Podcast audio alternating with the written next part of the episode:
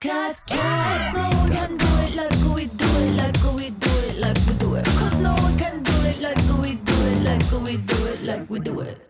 有吧？123，123。有，我这里很 OK。有，我这里也 OK。新年很顺利呢。大家好，欢迎收听今天摇娃，我是星星，我是苏苏，大家新年快乐！好久不见啦，新年快乐！在5分钟前决定要录音，想说来一个开工的惊喜更新 ，surprise！ 他应该会开心吧？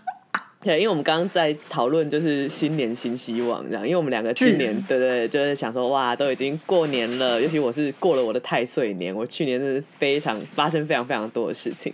我们刚才讲那个新年的愿望这样子，然后对搭配一个，如果明天没有更新，我的第一个愿望失败，必须更新欸，要更新，真的。你有看到那个新闻吗？昨天疯传的新闻就是渡边麻里惠，我的收纳女王，因为生了3个小孩以后放弃整理。很喜欢那个新闻欸，大家都超喜欢的。但是我必须要说，就是麻里惠还是我现在的一个目标吗？也不是憧憬的人，不憧憬，我完全不憧憬。但是他惠我良多。惠我良多，好好用。惠我良多，我第一次看《怦然心动的人生整理法》，那本至少十年有吧，8、9年了，很久很久以前的。然后我那时候还住在旧的那边，而且还没有翻修，就那个时候还没有结婚，然后整个房子都是旧的时候。然后我那时候看了那个书，然后第一次就丢衣服。那一阵子真的，因为那时候那本书刚出来是爆红，所有人都在丢衣服，而且每一个人都丢到疯掉。因为它的整理法就是你要把你所有的衣服全部拿出来丢在床上，任何的，就是不管冬天夏天有没有当季，然后什么洗衣篮里面的衣服啊，放在门口的衣服啊，外面的衣服，它的那个宗旨就是你要把你所有的衣服全部集中起来，然后一次整理。就是你拿在手上，然后看你这件衣服是否还会心动。然后我不敢。我那时候丢不可思议，那次丢真的有吓到，就是那种你真的认真来丢衣服，你没有想到你还可以丢那么多东西。然后我现在要讲一个那个时候的小心境，就是我应该没有跟任何人讲过。而且就那个时候在丢衣服啊，然后在收房间啊，丢到最后丢东西的时候，我曾经内心有一度想过说，其实我觉得我应该要分手。为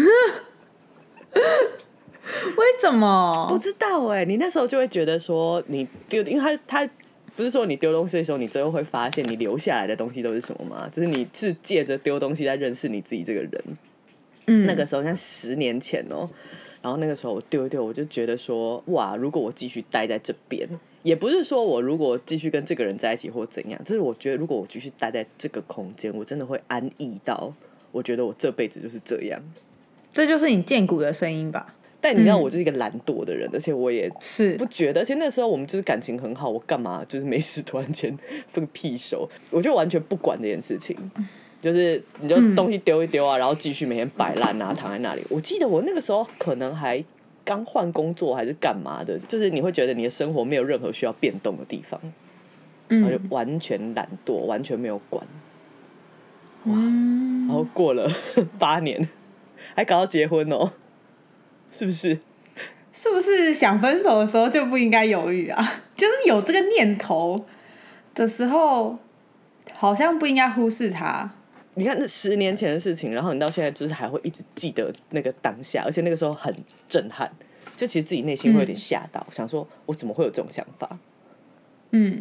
我觉得很像那个全面启动，就那个时候我被植入了一个念头，终究会发生。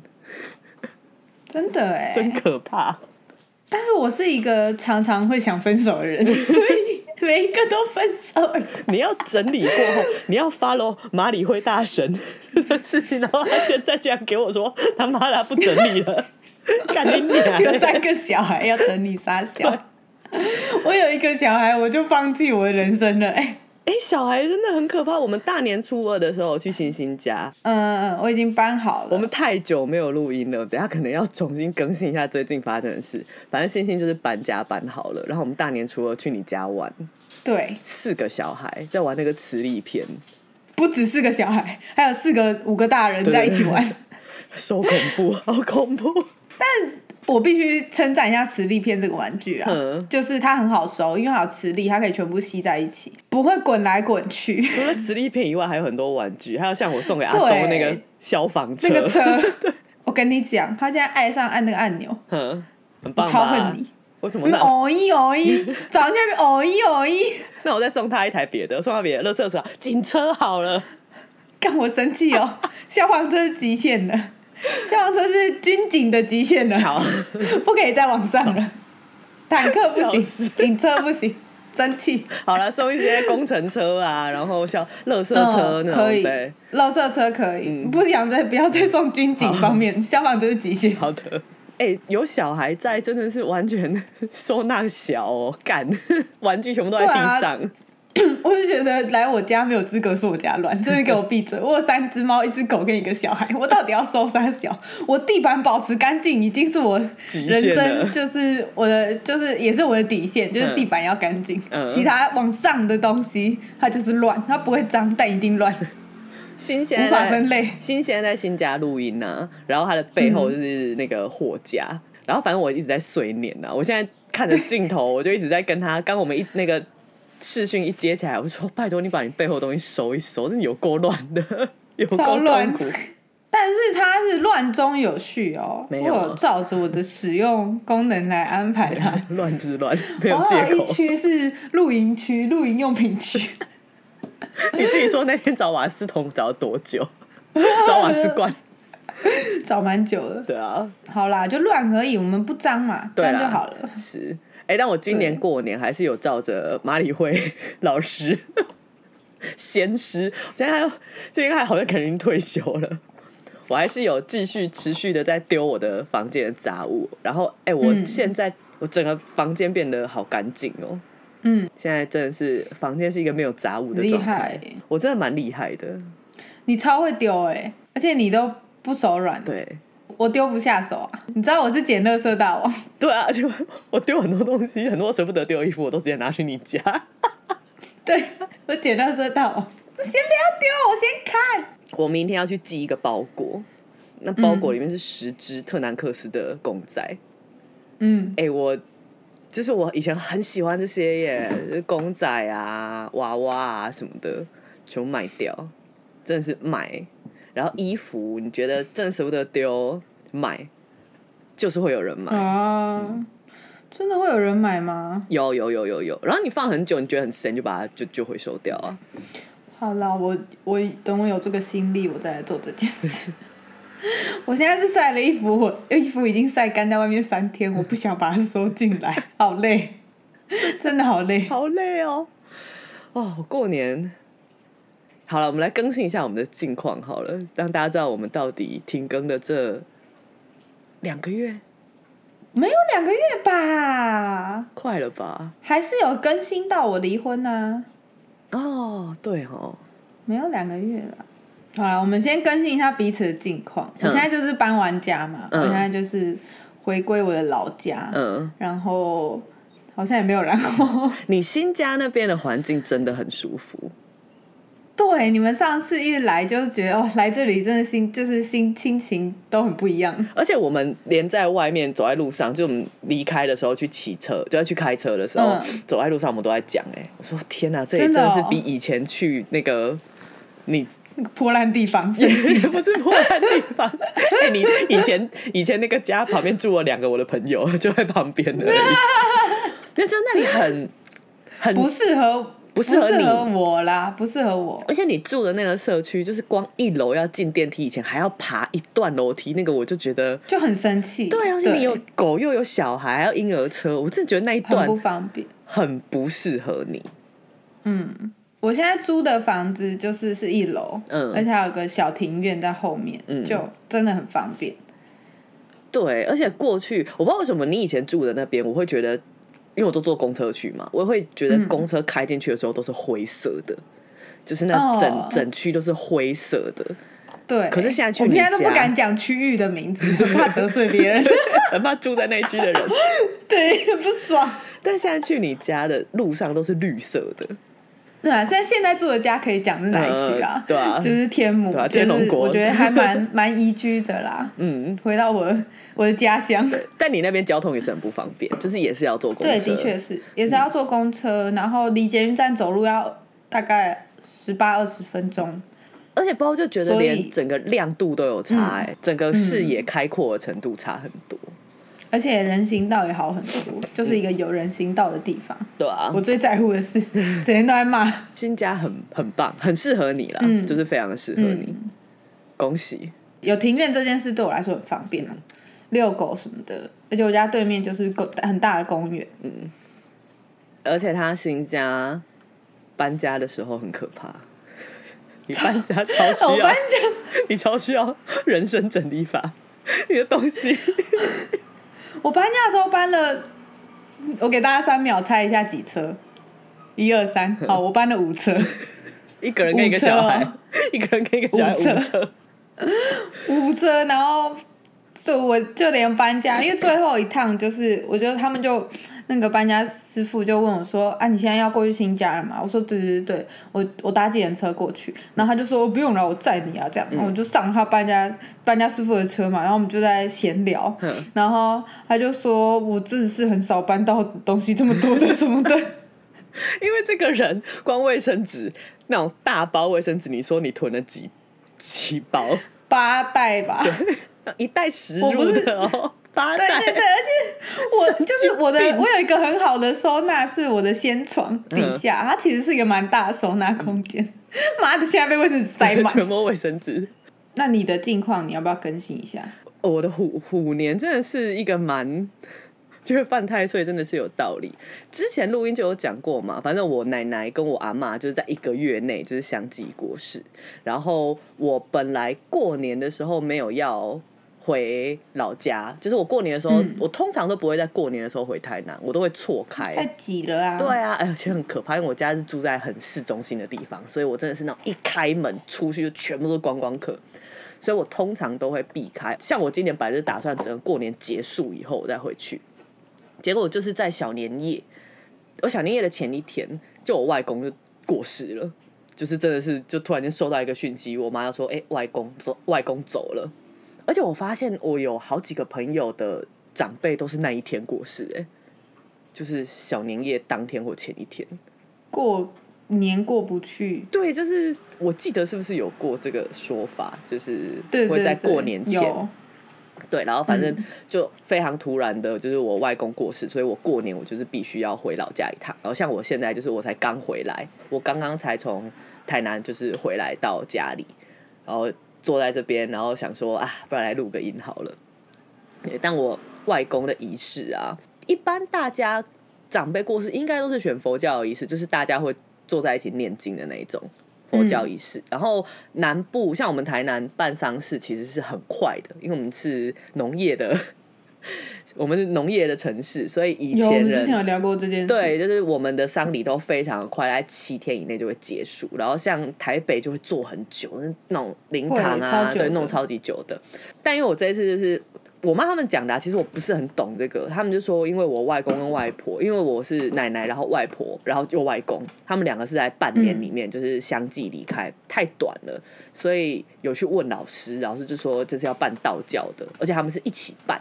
就是包办完什么东西，然后他会拿那个纸人偶出来，都是外公外婆一对的，然后用那个一对的人偶在做所有的法事，酷，很酷。但是真的一办12个小时，我真的是跪到一个。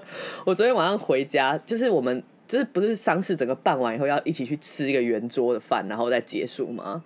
我们对早上5点就出门。然后到吃完那个饭以后，我们全家回到台南，因为我外公外婆家在高雄，全部人回到台南，洗完澡瘫在那个沙发上，就是已经过12点了，就已经过半夜。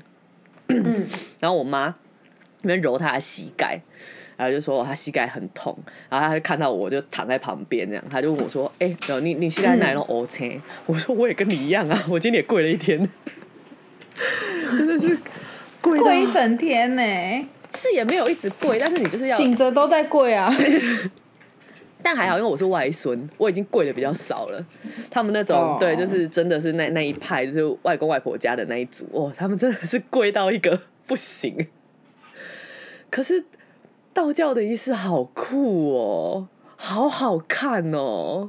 我有看到你拍的照片，我觉得蛮赞，我们就配这个图吧，可以吗？他们在做仪式的时候，我就很美丽。哎，我真的不知道可不可以拍。其实我觉得好像不应该拍，但我爸一直在我旁边跟我说，一直比那个拍照拍照。但我觉得没有什么不能拍，就是他以前如果是在街头别人家的，就是。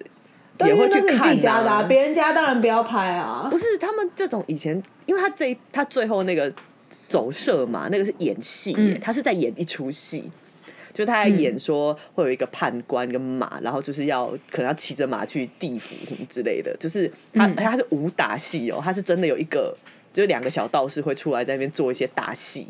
然后还有在追那个马，很酷。然后他们会在那边跑来跑去，然后点火在那边烧。嗯、我爸说其实以前如果是乡下，就是也不是乡下，就是我爸说他以前小时候就是如果是办丧礼的话，就是都会在路边演，然后就是就会去看。他说小时候就是场面很大，然后很好看。然后他们像他最后那个走社嘛，然后后面的时候他会撒糖果，就那个道士就会拿一盆糖果。然后我也不知道为什么要撒这个。我爸那时候就拍我跟我说：“你看他要撒糖果了，他撒糖果给小朋友了。”然后糖果这样撒就撒过来，我们就开始抢。嗯，我真的很爱这种台湾传统民俗，对，算吗？算啊，非物质文化遗产。对。因为那天就是在葬礼的时候，就是反正在那个整个仪式中，他就是有一个一直吹唢呐嘛，他的唢呐包含那个念经这样子，就是他是有音调的，我觉得超好听的啊。然后那边铿铿锵锵，根本就很好听啊。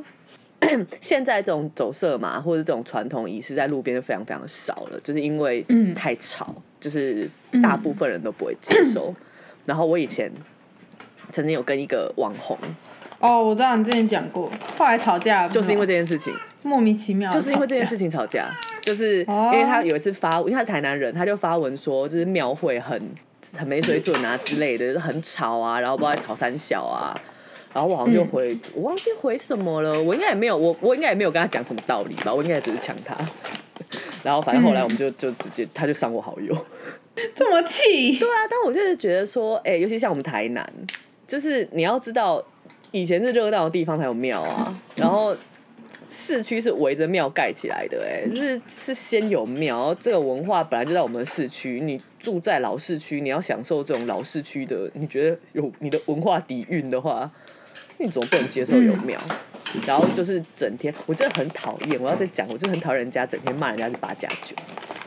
就是我以前的朋友都是又怎么样？我们以前店里都是啊，他们人没有比你们不好。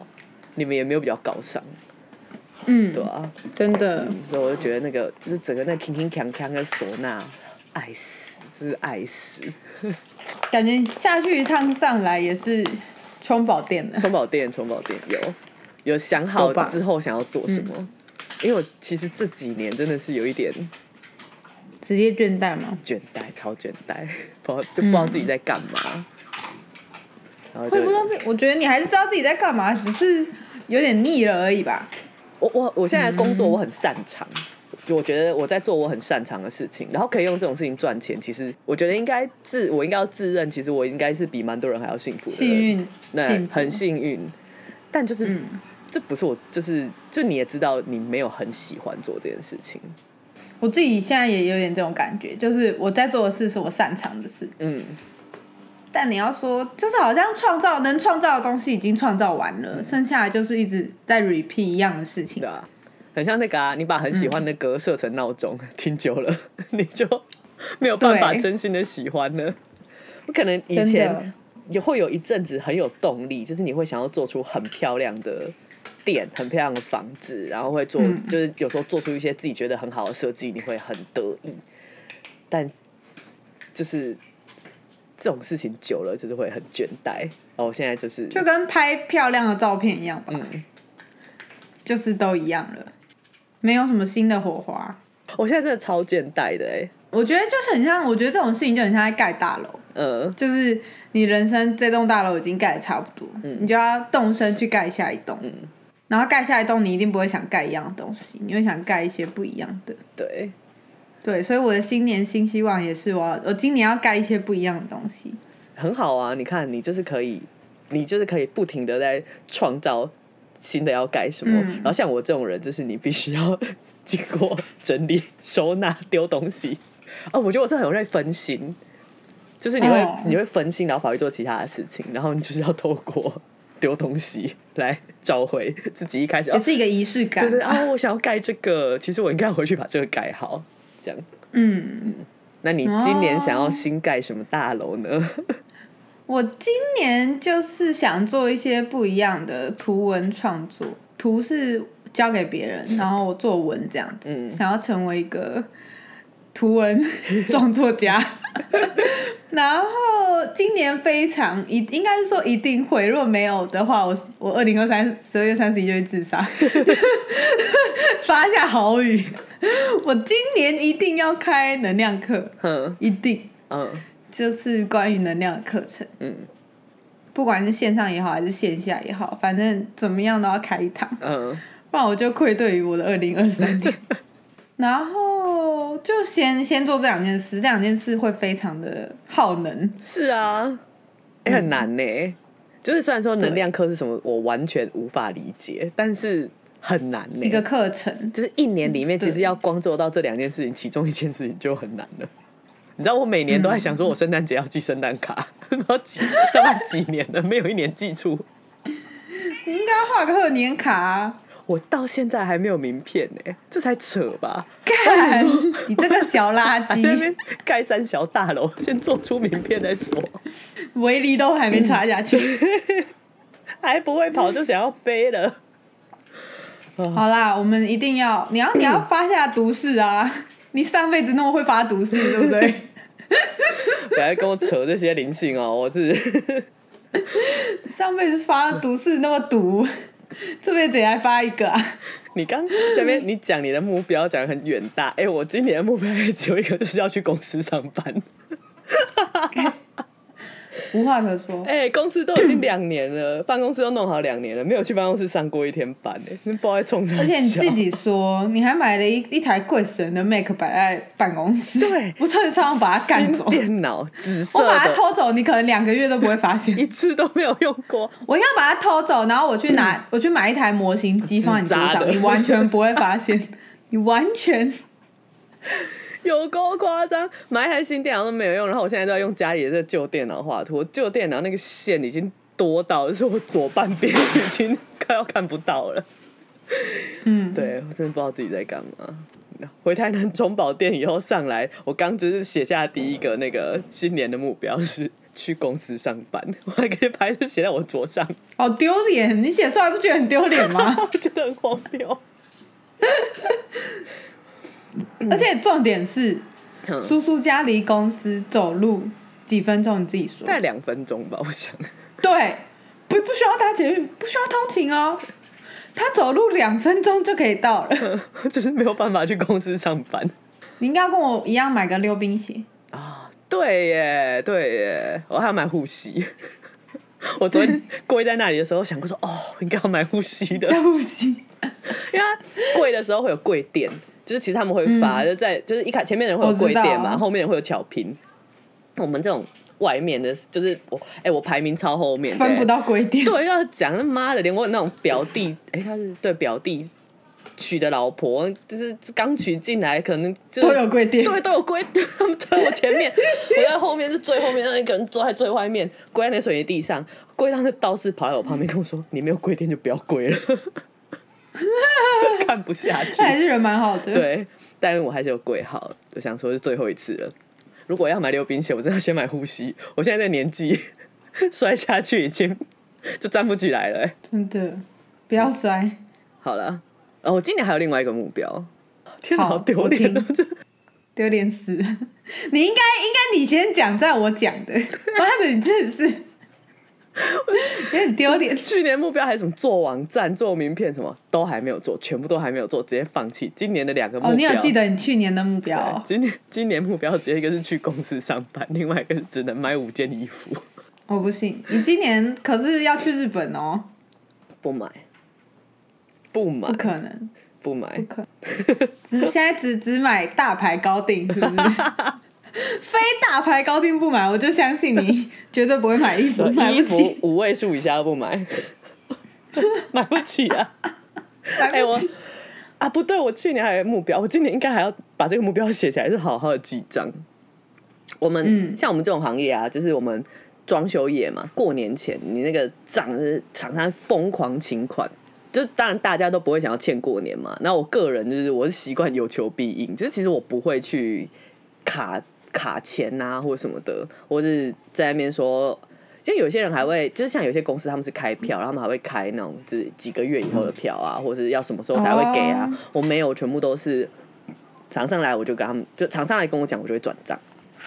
而且他们可能譬如说做到一半或者做多少，还是说他想要先拿多少，或者他想要多拿，我还会厂商就是打电话来跟我说不好意思，就是可以先多给我嘛，然后过年前我就说好，我就给，完全没有在算，就是给到我最后一天去银行的时候，因为我每天都去，然后那个行员跟我说你怎么每天都来，因为那个时候银行人很多，每天都要排队排很久，然后说你为什么每天都来，我就说因为我有求必应，就基本上如果他们跟我要，我就会觉得人家会开口，干嘛这么把自己弄得那么忙啊？也不会忙啊，因为其实你到最后你也没什么真的要忙的事情，你就是把钱算一算这样。我就反正我就觉得哇，就是让大家都好好过年这样。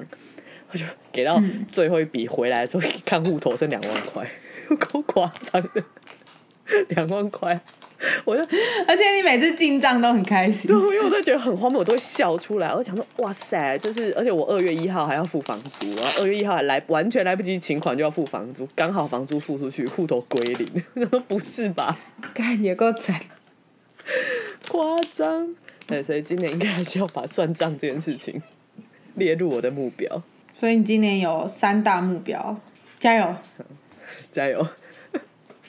但我没有什么做不到的话，我2023就要去死，没有，不用，我对自己很宽容的，太宽容了，至少要选一个吧，选一个做不到，做不到的话，我们不要去死啦，就是大过年的，不要讲这些，我们打个赌嘛。好，做不到我就请你吃烧肉。好，但是你一定会明天就请我吃烧肉了，你会先放弃就好了。烧肉才几千块，我先请啊，我不想努力。我以前是不是有一次说不能骂脏话，然后不知道骂脏话要付钱还是什么，直接丢100块给你说骂，直接丢100块，除职啊，先除。好了，我选去公司上班了，真的要去公司上班了。好，去公司上班，但是这样子那个规定很模糊哎、欸。就是怎么样才叫做去公司上班？就是把工作从家里抽开，不要在家工作，就是都不能哦，一刻都不能，不可以在家里画图，不可以在家里报那个算账，这样子。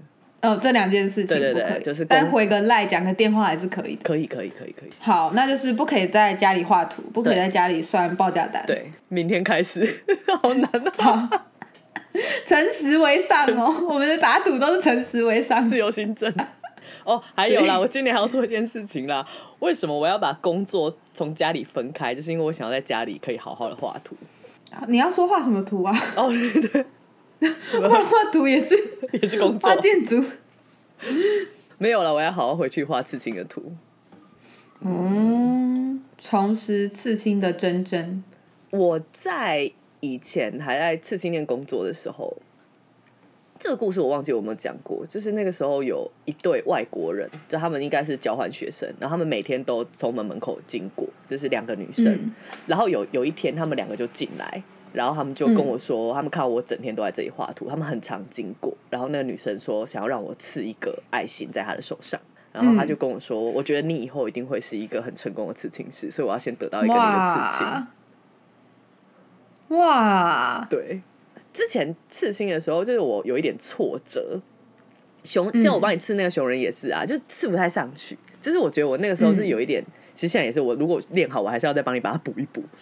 所以我就是那时候就觉得我上色什么就是整个没有很顺，然后我就直接就退缩了。我后来就有一点半放弃，我就是把东西就丢着，然后人家问我说可不可以再次这样，我都会说最近没空，最近没空。我就这样逃避了好几年。然后我只要是别人在问我这个的时候，我常常都会想到那个女生跟我说：“哦，对，她说你以后就是我还想，我想要，我现在要先得到一个你的事情。”然后我都会觉得心生愧疚是不用啦，但我觉得它可以让你记得你的那种初心，就是当初对刺青的那个那个时候真的是去刺青的时候真的就是完全很开心欸，就在那个店里面，然后我就说啊，我师父师兄来的客人什么全部都是8+9啊，对啊，然后我们都很好啊，就每天在那边真的是要重拾画笔，对啊，就是很开心。然后刚好我在大整理的时候围绕着马里会的生活，我在大整理的时候，我收到我的那个柜子里面有一箱书，然后我真的是前几天才把它挖出来，然后一打开它里面就是有我以前的作品集，大学时期的，然后还有几本杂志这样。那杂志就像有一本室内杂志是我以前的公司，有一个案子是一个小酒馆，然后他那时候有上那本杂志，然后在上面就会打我的名字，我觉得当然就一定要去买嘛，这种杂志是有我的案子在上面，然后还有一本是那个我毕业那一年的台湾建筑的杂志，对，我应该有讲过这种 往日的光荣，就是我们毕业的时候，我不知道现在还有没有啦，但是那几年就是他每年会从全台湾的建筑毕业生里面找12个人，找6个老师跟12个毕业生，然后来就是进行一些类似专访啊，就是分享自己的毕业设计这种，然后都不一定是你们学校的老师，就对，或就是反正就是找6个老师，然后那些老师会自己各自从他在全台湾各个学校评图的时候，因为他们都会到处跑嘛，他可能就会找他有印象的学生来啊，对，反正我毕业的时候就是有被找，真的是哇，这你好像没讲过啊，真的吗？对啊，但我们都是好汉，不提当年勇的。然后反正那个时候，那个老师，因为他也只评过我一次图而已，我完全没有想为什么那老师会找我而且我记得他那时候是先找另外2个人，然后有其中一个人不知道为什么不行，还是不知道出什么意外，然后我是递补，他就打给我这样，然后所以我就那时候就是当年的建筑杂志里面就会有我的作品跟我的专访，就是老师问我们2个问题这样。我看那个里面的内容啊，笑死好青涩充满感觉可以 po 一下，有够丢脸，超热情热血仔，就我现在回去看，我想谁没有过去呢？屁热血，讲一些那种有梦想啊、三小的，就现在整天躺在家里想找干爹，对，整天然后希望干爹养我。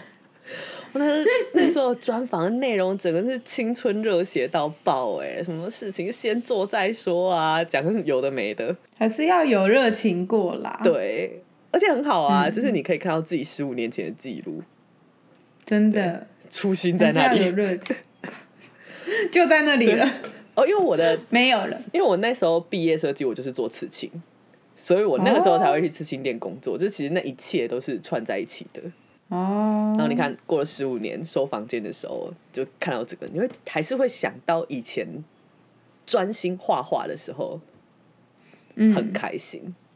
你有过在做一件事情的时候就是会忘记时间吗？有投入到不行。对，我记得这个有一个词什么流忘记了，我记得有一个词在讲这件事情，我不知道就是有一个词，就是你很专心的在做一件事情的时候，你会完全忘记周围的一切。我之前自己讲起来很丢脸，我很像何我之前自己在写小说的时候会这样就是在专心做一件事情的时候啊对，就是 我在写字的时候很容易忘记时间，所以你就是很喜欢文字啊譬如说我现在在卖矿，我卖矿呢会有一个小卡，然后我会在小卡上面写一些矿讯，有时候就会写2-3个小时，然后写超多张，然后就完全忘记时间，只要没有人吵我觉得我应该可以一直写下去这个我觉得这种就是很很幸福吗？是一个很是蛮幸福的吧，如果能找到自己能变成这样状态的事情。对，因为很多人可能都还没有找到，还没发现。我从小到大真的是从可能国小国中，我就是在画画的时候会发生这种事。嗯，就是你在房间画画，你头低下去的时候是 天亮的，然后你头抬起来的时候已经全暗。哇，我通常都是画到被内线电话叫要吃饭，就是一定都是被打断。很幸福耶。对啊，能有这种事情。然后现在就是说像现在那种工作啊人生都很倦怠的时候，就是要重拾这些，而且还可以想起来自己有很喜欢这件事情，就觉得还蛮好的啦。我说我这次回去看我阿公告别式，你就是坐在那里，因为他最后他们演那出戏的时候不用跪，可以坐着，你就可以坐在地上看。道士他们是穿着道袍，然后拿火把在那边绕，然后就突然想到我小时候超喜欢这个，那种庙会啊，我会去跟，就是你也不会跟着他们走，可是你会待在一个庙，因为我们就在市区嘛，我家旁边就是那种什么宫什么宫，你就待在那里，然后等他们一个一个经过，然后我会用画的，就是那时候也不会拿相机，就拿一个本子，然后在那边画那个官将手啊、七爷八爷啊什么的。哇！我现在已经忘记了他们脸谱的特征，但那时候就知道，你就知道哪一个将军的脸谱是什么特征，譬如说一半红一半黑，或是谁哪里有一点什么东西。然后那时候就会跑去路边，然后就跟着他们那个，就是看那个庙会的人经过，然后就会画他们，因为你知道他们每一个人的脸谱都不一样，所以他们都有不同的造型，然后就会画。然后那时候我觉得他们其实也很开心啊，就是像七爷八爷不是很高吗，就一个很高的，他们还会把那个衣服就脱七爷，对对，可能会压低或者反正他就站在那里让我画。反正我那一天在看那个道士在那边绕的时候，我就突然想到说，对，我就是很喜欢这种东西。是不是因为你上辈子也是在做类似的事情啊？一切都串得起来呢。对，怎么说都跟上辈子有关。哎，不对，真的串得起来啊！就是我们上次就初二你来我们家那次啊，然后我们不是在聊其中一个男生，我们一个男生朋友就是三宝妈的老公，三宝爸就是那个埃及故事里面的法老王，对。他是贵族啦，哦，就是被作为木乃伊的贵族。他就最近爱上划船这件事情，是那种急流勇进的划船，而且是迷恋呢，买船。他真的很夸张，买船，然后还去上课，抛家弃子的去上课这样子。他家家一进去，那个天花板挂一个那个桨，挂在上面。他就是爱上划船，就是你可以知道他真的很认真对待这件事情。然后叔就随口说一句，你是说什么啊？我是说该不会以前埃及贵族的消遣是划船吧，尼罗河。对，他一说这句之后我就马上开始 Google， 结果发现船舶文化真的是从埃及开始起源呢，而且还不是有流行过，是起源呢。说不定三宝爸就是起源他的那个人呢，就是他们的船桨文化、船舶文化就是从那边开始。不要，什么都跟埃及有关系。不是，我们也不是乱讲啊，他就真的喜欢，结果一查就发现，干，真的哎。好，所以大家这边喜欢什么，可能跟上辈子有关系。你应该要开的不是能量课吧？你应该也要去开一个前世今生的。不要，什么课程？那个我觉得没有什么帮助的。我觉得这个我们平常自己想到讲一讲就很有趣。但是如果今天有一个人来上课，他只是为了看自己的前世今生，我觉得那个没有对他人生没有什么帮助吧。你不是说有时候有一些人是看完可以打开今生的结吗？但是那个是他要自己去催眠，自己去看，深入其境，把自己放进那个角色里，他才有办法去同理那个时候的自己跟现在的自己。但如果我开课，然后我只是我帮你看，那我觉得没有什么意义，因为你没有把自己放进来，你就只是在听故事，那你就看小说就好了。然后跟你们讲是因为你们这群不相信的人随便讲啊，就当小说在讲啊。我们初二那一天就是去他家的时候，同时三宝妈的小孩就有一个已经国小了，他有一个作业就是要对他要那个职业访谈，就跟安妮亚一样，就是今天要回家，然后知道他不是爸爸妈妈，就是要找一个爸爸妈妈的朋友或是身边的人的工作。然后因为那天现场就像我有室内设计师，然后还有摄影师，然后还有动物沟通师，就这些职业，我们就说还有工程师啊，对，还有工程师，我们就说，哎，那你要选谁的？你要选谁来访谈？你们根本没有给他选，当然是访问动物沟通师啊！好想看老师批改，要怎么改？有我跟三宝爸说要回传。我要说在那个不收钱，但要回传，在座位旁边架摄影机，想要看到老师的表情。打开说：“我今天要访问的是一个动物沟通师。”老师的评语是：“请爸妈谨慎交友。”, 笑死！我那个时候生小孩，我就是觉得他以后有这种哦，我的妈妈在做什么，他会很难去解释或者是写下来，结果没想到第一个遇到的是朋友的小孩的功课。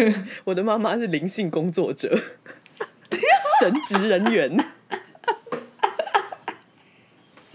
天哪，好替阿东担心。不会啦，生命会自己找到出路，说不定那个时候神职人员已经是一个社会的主流了。好可怕哦，那种社会我要被淘汰。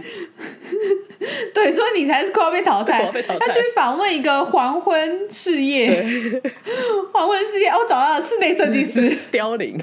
现在大家都不做室内，大家房间都空的，然后摆一堆矿石，摆一些什么，配置都是风水老师在配。而且他那个就是他那个小孩的功课，其实我觉得他问的不是随便问，还蛮，他还有说，对，还蛮认真的，蛮仔细的。就是说我身为这动物沟通师，你这个职业，你有什么什么话想要对要进来的人说，就是想要成为这个职业的人说，我就觉得哇，这学习单很认真耶，因为这学习单是给蛮酷一般正常职业的人使用的。靠，别说正常职业干。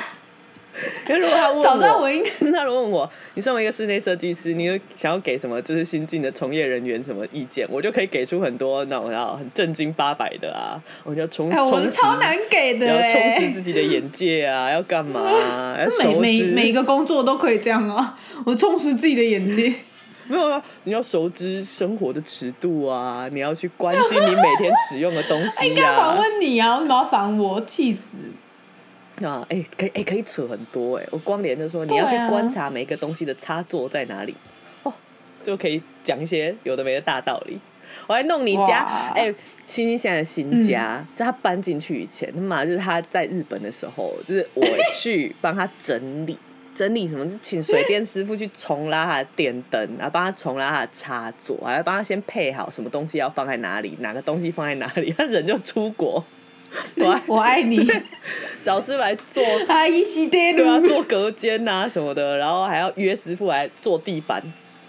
你那个时候，因为他家完全没有图，所以我真的是一大早跟水电师傅，我们四个人，然后就进现场，然后就只用现场的，然后就现场在那边抓。那个真的是如果没有一点基本的概念，你一定，对，你会无法理解。一般插座就是要交给你这种老设计师啊，老，对，资深。他现场本来的那种插座，你就可以看出他就是随便拉的，因为他就全部拉在地板的高度，就是地平30公分，然后一条拉过去就一排，就有点建，是一个老办公室的那种。对，但是你就是秀那天现场，然后师傅跟我说你要怎么抓那个高度，然后你就要现场想说，因为什么都没有。那现场讲说这里以后可能会放一个矮柜，餐桌可能会在哪里，我什么东西的中心要先抓到哪边，因为连吊灯都是啊，因为你那时候吊灯也没有来，我要先把吊灯的位置抓出来，真的是凭空。我就说我觉得这边抓一个餐柜，我们抓一个走道，现在很美丽啊。对，你这换了以后整个灯光气氛差超多的，灯光美气氛佳。我那天拍我房间，就是我整理好之后我拍我房间，然后另一个就是你的室内设计师同事，还和我说怎么这样看都比陶喆当初做半天做得好，超强。但是今年还有一个目标，就是我们要维持好心，存好心，做好事，说好话。那陶喆还有一个很酷的设计，就是那个时候你们家在拆冷气的时候，想到我就发对，我马上要破戒，说什么好话，操你妈！那时候我已经快要过年，那时候我蛮忙的，所以我是把冷气师傅的联络方式直接丢给新，我说你自己跟他约，就是你们约，然后因为他们那时候要把旧家的冷气就拆到新家来，因为很新嘛，就拆。然后那天我在大创吧，就我还在买，不知道在买什么东西，我在外面忙，然后新就突然打电话来给我，一打起来，我要发疯了，你知道吗？你知道陶神那个冷气，它装了以后在光柜子，然后反正就是你的主卧室的冷气完全拆不下来，也不能维修。对，它被一个柜子挡住了，然后那个柜子是系统柜，是镶在，它就是固定的啦，它就是固定在那里。对。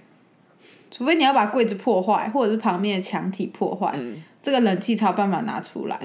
总之我带不走那台冷气啊。对，就是变成说讲好的嘛，送你啦。讲好那台就是这些东西本来都是你的，但是就是拿不出来，但带不走啊。然后我本来要卖给对方，卖给屋主，然后屋主摆烂啊，屋主就给你陶 Sir 的联络方式，说你自己去找他拆。对啊，我才不要嘞！因为他就他做出这个设计的啊，就是他没有在想这个东西未来要怎么样，他就是装上去而已。对啊，我们就很好心的把这台冷气留给屋主啦，我们就当捐钱啦。那时候本来还在这边碎念说什么把它弄坏啊，弄干嘛啊什么的，塞死老鼠进去啊。对。然后我后来是存这一个，我不想浪费地球资源，它还是一台能用的冷气，希望下一个人可以好好使用它。把它留下来，减少碳排放量，我们就把它完好的放回去了，一根线都没有剪掉呢。存好心，做好事，是我新年做的第一件好事吧。真心待人，做好事。所有你觉得你占到的便宜，全部都会以其他方式离你而去。我自己是这样觉得。然后所有你的损失，老天都会用不一样的方式补给你。你说这句话超有说服力耶，超有耶，就是宇宙在包养你。我没有办法在节目上讲出这个详情，但是总之就是我去年出了一个大包，非常扯。对，然后宇宙以其他方式把这个大包补回来，而且补得刚刚好。这就是如果要用比喻的话，就是走在路上掉了一袋钱下来，真的是凭空。被钱就是你昨天弄丢一袋钱，然后今天就直接被一袋钱砸到你脸上，然后分毫不差的那种方式。对，刚刚好，宇宙没有多给，没有少给，他就是不想要你有损失这样子。详情无法多说，但就希望没关系，这样就够了。希望大家也都能这样子被老天眷顾。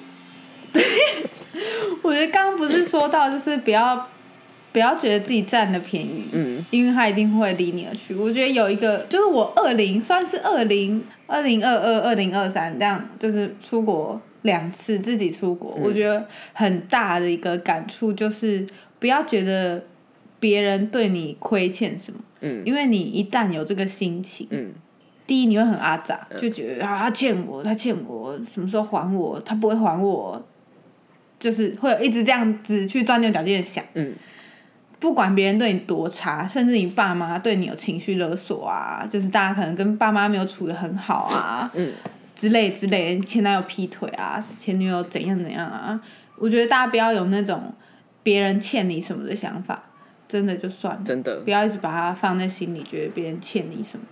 哦，我今年过年还做了一件我自己觉得是一大步耶，就我一直都在节目这样，就是有时候就会碎嘴说，可我觉得以前我的前夫的家人，就是我会觉得说，这个我真的不能原谅或什么的。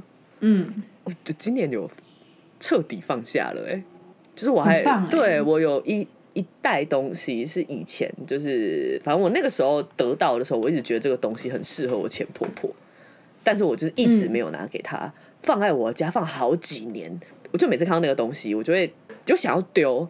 但是你会觉得说，我总有一天我要把这个东西送给他，因为我就觉得这个东西就是很适合他。但那时候就是内心充满了恨嘛，我想说我怎么可能送？但我就是不想把那个东西丢掉，我就一直留着，留到今年过年的时候，刚好我同事有东西要拿给我前夫，然后我就说，那你顺便帮我拿一个小红包，因为我想要包给武藏，因为我还是非常的挂念武藏，就是我很希望他可以过得好。我说，那你帮我拿一个小红包给武藏，然后就顺便我就想到那个就是那个小东西，我就写一张纸条，就写说祝你们全家都新年快乐，就是真心祝你们全家都就是都好好的这样，然后就把那个东西就一起拿过去了。嗯，对，长大了，对，就是你也不用，因为我把那个东西放在我门口，就其实我每天都会看到，然后看到的时候你不可能不介意，就是所有的事情都是，就是你不会忘记嘛。然后你可能你把它藏起来，就是不会想起来而已。可是我就放在一个我每天都会看到的地方，就是你会想到一下下，想到一下下，然后你就现在就觉得哇，真的是可以把它好好的送走，很好。嗯，和解了，跟我的内心和解。太岁年，对，太岁年成长不少，心平气和。我说我现在稳定如成猫。带领养。养我有啦，我希望我个性也可以好一点。你很难。没有，你真的，他那一天你在讲说什么，你跟你爸妈什么吵架什么的，我真的是，我还有私下跟三宝妈说，我气疯，对我说，我觉得心哦，真的是还要磨练，太年轻了。我就这个岁数啊，想怎样？烦死了。对啦，你还年轻。年轻真好哎、欸！对啊，是做什么事都有借口。我昨天跟我一个国小毕业就从来没有见面的朋友去吃个晚餐。嗯，因为其实我搬回这个区域，就会跟我国小国中的朋友变得非常近嘛。嗯，因为以前大家都同一个区域的，然后现在大部分人也都没有搬家。嗯，然后就跟他去吃晚餐，我们就随便聊啊，聊了一两个小时吧。然后他就说：“天哪，你跟你小时候的个性完全没有不一样。完全没有，这个讲话方式就是你这样子。”然后我觉得好可怕，所以我从小学三年级之后就没有长大。他说我连长得都一样，就发型不一样而已。身高呢？就是一个小学三年级状态，好恐怖，好恐怖哦！这样好吗？也不知道是好还是不好。就这样吧，先这样吧。前几天不是那个妈的多重宇宙，因为他打金像奖还是金球奖忘记了，然后也有被奥斯卡提名，反正最近就是又一波那个这部的心得啊影评什么又出来，然后电影也播，电影台也播。过年我整个都在看电视，我电视都开整天。我前天又看了一次妈的多重宇宙，他不是有说吗？他就说你就是 Evelyn主角杨紫琼那个角色，他说你就是因为你是，这不会爆雷，不用担心。他说你是、都这么久了也没关系了吧？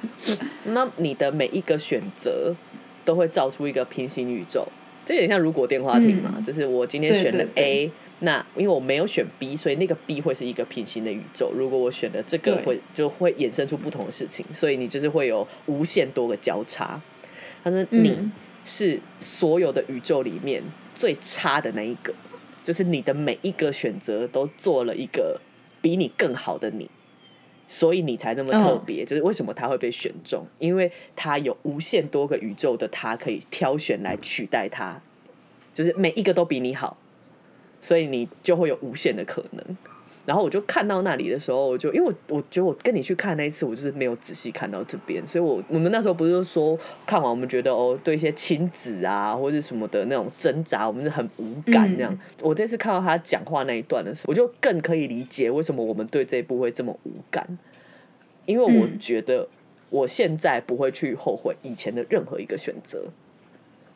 我是所有选择的版本里面最好的我，然后我不会想要去跟任何一个平行宇宙的我交换。真的耶。我也觉得我做的选择都蛮对得起自己的，也不要说对不对得起别人，至少自己的话是对得起的。就是我之前在那边整天最爱讲那个但求无愧于心。好老派我很喜欢这句话，但求无愧于心。对，我昨天跟我小学同学聊天的时候，他就说那你有觉得你现在的工作跟收入，他就问我说你会觉得自己算幸运吗？我就说我觉得我超级幸运，就是无可否认是幸运的，但是幸运的背后也是你要做对的选择，不然给你再多运气都没有用。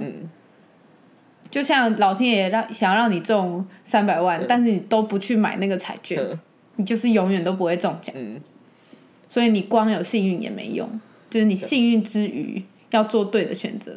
但什么东西是对的选择，这个真的也是很看你怎么去解读啊。所以真的还是要就对你自己来说就好了。对啊，所以自己就是自己的那个出发点很重要。嗯，我靠，干又在那边，真相人生有个可怕。我们这集好松散。对啊，但因为就是一个近况报告，我们已经是老屁股 Podcast 了，没有在管这些。今天这集一样是没有大纲，什么都没有，什么真的没有哎、欸。我们就是以一个轻松的心情陪大家度过开工的第一天。那大家加油，上班努力赚钱，迎向美好的新人生。好烦哦！不要后面这几句，我们快要变直销 Podcast， 不然呢？